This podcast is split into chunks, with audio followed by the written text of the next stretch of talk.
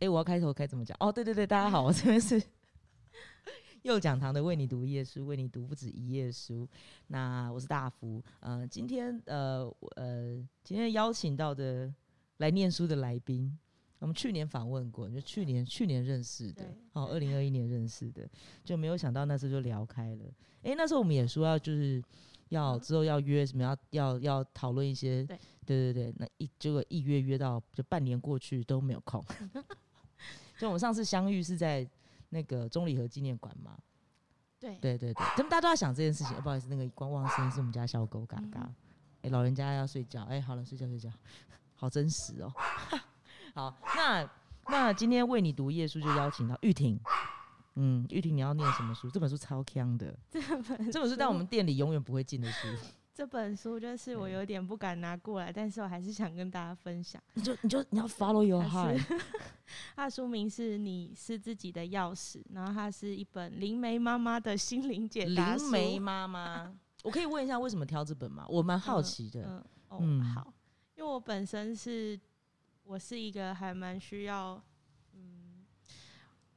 蛮需要知道这世界上有其他存在的人，例如说，为什么会叫会用“蛮需要”这个词汇？因为我觉得，如果这世界上只有人类，然后只有动物，嗯，我觉得很无聊啊。我很需要知道有其他可能我们看不到的存在。OK OK，所以你纯粹只是基于你认为这样会无聊，所以我我觉得很恐怖。那就是完全这个世界就是照现在的这个逻辑在走啊，这样跟这样就不合逻辑了吧？我觉得照着现在的逻辑去走的话，其实上是件不合逻辑的事情。就是我觉得有点可怕。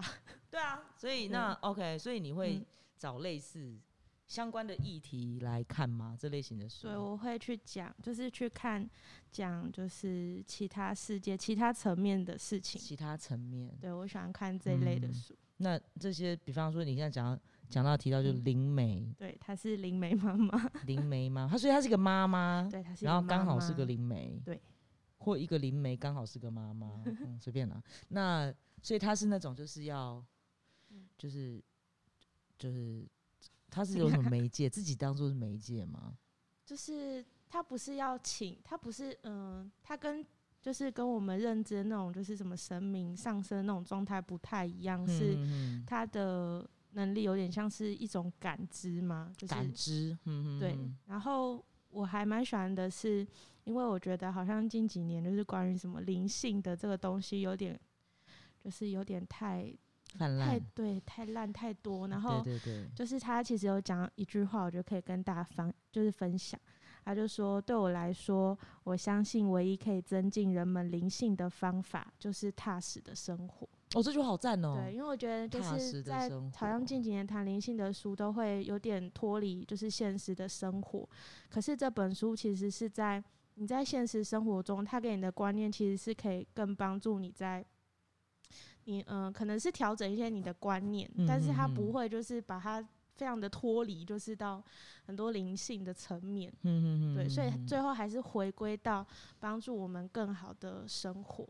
OK，很有趣。对，好，所以你嗯，所以这是你选这本书的理由。对，我一直以为你会挑。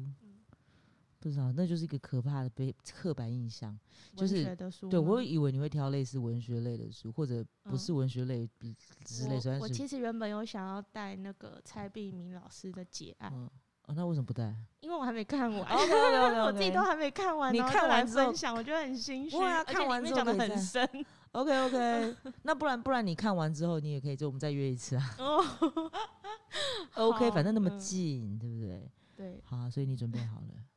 好，那么我们这一次的为你读耶稣，又要不止为你读耶稣了，对，为你读一小章。好的，好，请开始。我们今天要为大家读的这一章的章名是《灵魂伴侣的迷思》。人们找我咨询时，最常问我的三个问题是：金钱、灵魂伴侣与健康。说真的，我个人认为社会真的过度包装“灵魂伴侣”这个名词了。大部分的人只要一谈到灵魂伴侣，总是不自觉的期待一个完美又可以拯救他们脱离原本的悲惨生活的人。人们普遍认为灵魂伴侣会拥有所有他们所梦想的一切，不管是内在外表还是外在物质条件，而且不管他们说什么、做什么，都会是对的。人们相信灵魂伴侣能够弥补他们残缺的生命，会让他们的人生变得圆满，更能够拯救他们远离不快乐的生活。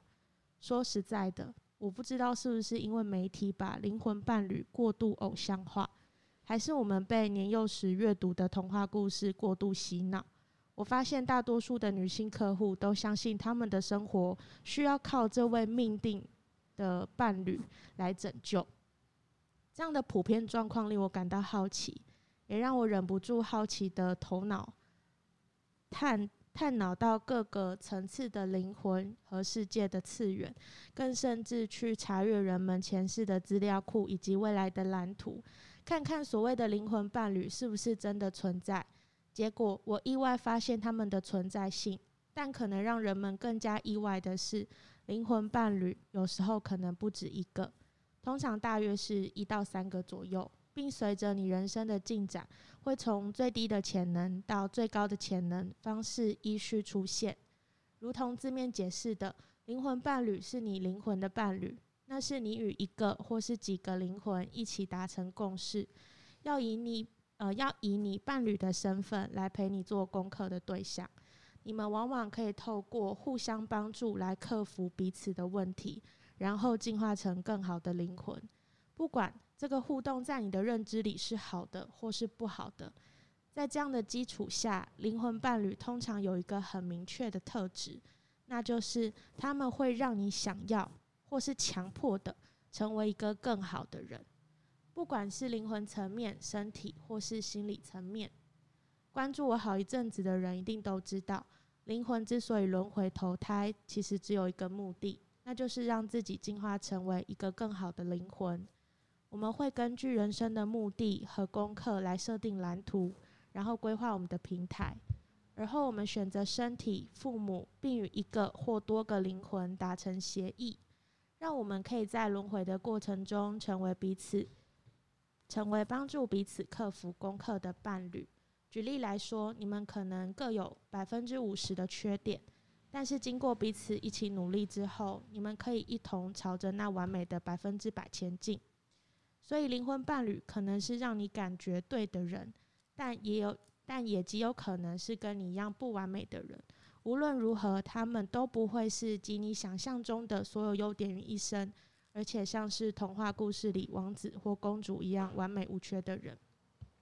当我的客户花了大部分的时间等待着灵魂伴侣出现，拯救他们长久以来的寂寞，我实在很难戳破他们的泡泡，告诉他们，如果他们不为自己的生命做点改变的话，那么那个灵魂伴侣很有可能永远都不会出现。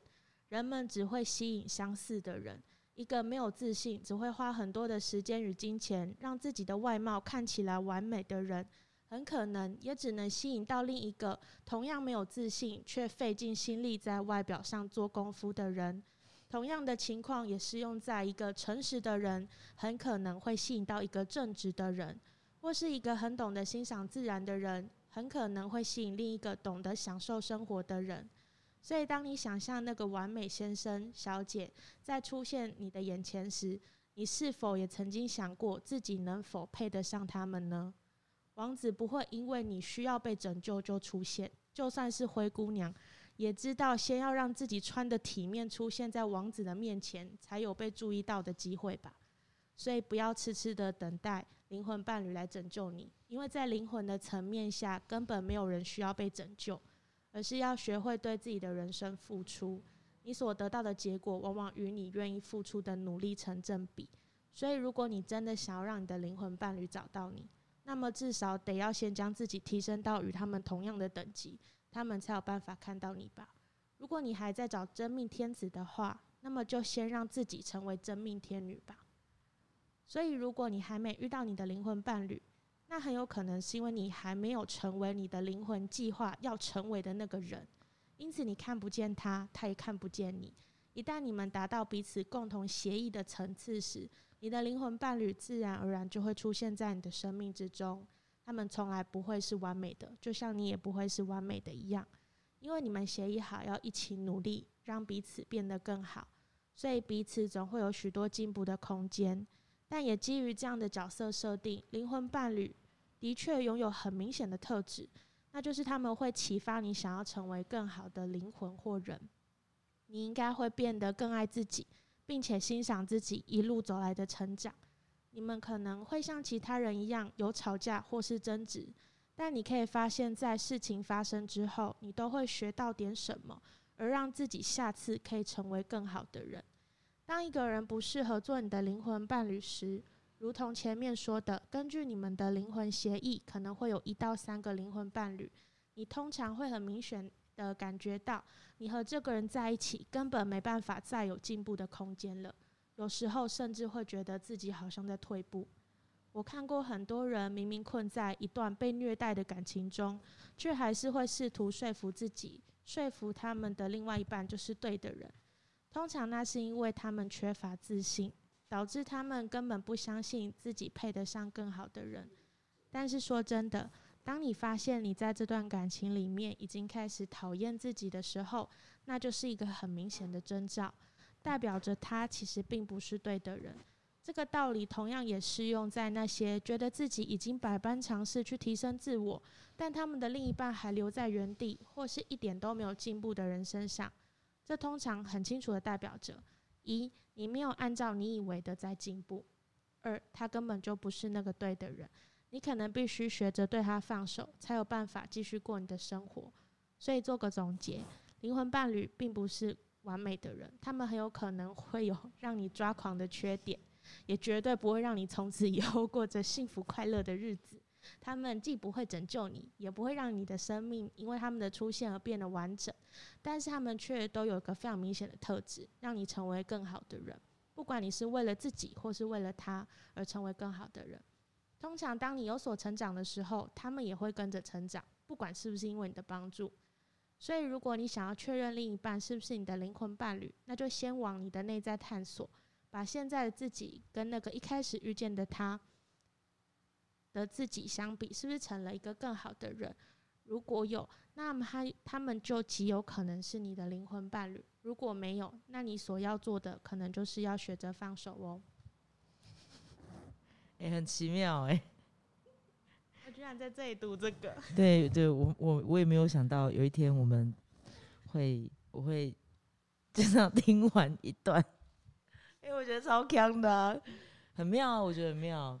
又不能说他说错，他其实某些论点就我觉得蛮有趣的，就是他很像吸引力法则啊，嗯，就是你知道很多年前不是有一本书在讲吸引力法则，还有一本秘密哦，秘密也是卖翻天，对对对，对，搞了老半天这两本书讲的东西是一样的，对，很有趣哎，可是可是问题是这个跟你刚刚讲，你好像去认识哦，对，那个那有什么关联？因为他他显然是在讲寻找自己。提升自己的灵性。我刚刚是先挑一个，我觉得大家接受度可能比较高。这个这个太强了，我还蛮喜欢的。还有其他更强的。OK OK。说哦，他后面有一小段，我可以念给大家听。好哦。就是是他这本书的简介。当别人笑他跟树说话的时候，他想教你用心聆听树想要跟你说的话。当别人觉得他怪力乱神之际，他要你不理会他人的批判，用心感受这个世界。呃，用心感受这个世界。对，它里面有蛮多，就是，例如说，他就是会有提到说，他有看过精灵啊之类的。我看过精灵，对 对对，我刚刚 念的是，我觉得可能大家接受度比较高的一篇。OK OK，哎，很赞呢。对，就蛮赞的，真的，没拜哦。我觉得好强，很强 OK 啊，很强 OK，真的真的，因为因为我也没有想到，就是我刚刚还想到，哎。你刚刚说你本来你在正在看《节爱》嘛？这本在讲庄子哎。对啊，对啊。哦，那有点印象，就是好酷哦！你最近在看这本？对。庄子很难懂哎。可是，嗯，我觉得他的确很难懂。可是我在上，因为我在上我们老师上的庄子的时候，我觉得他有很多是哲理耶。他是啊，他是啊。对，就是觉得哇，我会有点鸡皮疙瘩是。这么久之前就有人领悟到这件事情，然后而且他现在讲的东西是，即便现在的人看可能都不太能够接受，或是不太懂那个意思是什么。对对对对对，就是就是我有那时候在想说，其实，在那个时代，嗯，春秋对不对？是春秋嘛，对不对？在那样的时代，嗯，就是太多人过度。我这我觉得这句话也有也是蛮不正确的，在某些情况之下，但是我还是蛮坚持说出来的，就是就是太太过吹捧孔孟思想。哦，对对，但是就少了很多你知道思维逻辑的一些，所以我觉得庄子是一个很值得去阅读跟理解的一个。像我就是有一阵子我在念心经。嗯嗯，我心经有过难的，心经很难，他的意思超难的，很难啊。然后有一次我就，可是我就很喜欢心经，因为它很短。嗯，它是最短的，对，它很短。然后可是可是我我我还蛮喜欢，而且它那个韵律节奏，因为它非常有逻辑。对啊。那有一次我去庙里，就就是遇到那个住持师傅，嗯，那师傅就问我说：“哎。”大福，你最近好吗？我说最近就那样啊，然后我就跟他讲，师傅，我最近在读心经。他说真的？啊那你心经有读出心得吗？然后他跟我说，啊不，他就这样问我啦。我就跟他说，心得是没有了，但是就是真的讲心，真的很难吧？我说心经好难哦。他说心经当然难啦，你要是懂了，你就成神了呢。嗯嗯，对啊，哦，原来是成为神的方式哦，原来是这样。难怪，难怪，它好像是就是一个法门。哎，对对对对 对。可是可是好像就是也有人把它就是翻译，就有翻译，然后就是就是好像就是那种方法很简单，但是你会不会用？对啊，就是难呐，当然难呐，哪有那么简单的事情？就是要放下，就是不要想着要放下这件事。哎，有点对，像像你知道一开始人家立功杀小，然后就但是嗯，但事实上真的就是那样子，就是你要你说谈放下心经。对不对？诶，谈放下吗？我就谈的是，就是他谈的是无，嗯，对。那无又跟有有关系，我觉得我们这个就是可以先收回来。就我只是想就是简单讲一下，我觉得念心经的心得。嗯，然后我只是就想说，哦，你在读节哀那本很厚哎，那本也蛮厚的，不得了不得了。那也是我我不会我不会主动去读的一本书。嗯，然后加这一本，太酷了！你太酷了！你下一次想要读哪一个啊？啊，我不知道哎，你就随便选啊。因为当时我就是有发下豪语，要把店里的书念过一遍，然后就这话讲回来之后，我就是很想把它收回来。因为其实我们，我们就我们一楼书虽然就几百本，事实上我们整个店里的书加库存一千多本呢。嗯，哎，人生为什么要走到这一步？你不一定要选，不一定要选跟这边调性合的啦，不用不用不用，你选你要念的。你你要是狠一点，你要念漫画会不会怎样？看你怎么念啊，我蛮想知道的。漫画来念吧？狠一点我就念剧本。哦，好，可以啊，可 以啊。不要不要，有什么问题呢？你想，就有些时候，这话说出来要负责，对吧？所以你要，你会，你如果你真的要念剧本，你要念什么剧本？啊，这个问题真好，对吧？对吧？你要念什么剧本？我蛮想知道的。你想念什么剧本？我已经好久没有读剧本了。剧本还蛮蛮多的哎，我想一下，不知道，我现在脑中没有浮现什么类型的。就是你讲类型，就不要讲特地是哪一部好了。类型，嗯嗯嗯。我想脑中有点空白哦，没关系，没关系。那也可以是古典的，可以啊，古典的可以啊。你也可以念个，比方说《西厢》哦，色哦。哎，可是好看的真的就是就是微微的情欲藏在里头，它有到微吗？好像没有到微，我觉得它蛮明确的。嗯，可能是因为看得懂吧。小时候看不懂会觉得还好，长大之后要要求我怎么那么夸张，跟《金瓶梅》一样，嗯，对吧？天呐，好，大概是这样。所以，我们今天谢谢玉婷为我们带来这本叫什么？我再念一次这本的，你你你还你还再念一次这本书的书名？这本书的书名是《你是自己的钥匙》。你是自己的钥匙。哪一家出版社啊？出版社吗？嗯，他有写吗？时报出版。时报出版，时报也是很强。好，那我们今天为你读耶稣就到这边，谢谢大家，拜拜。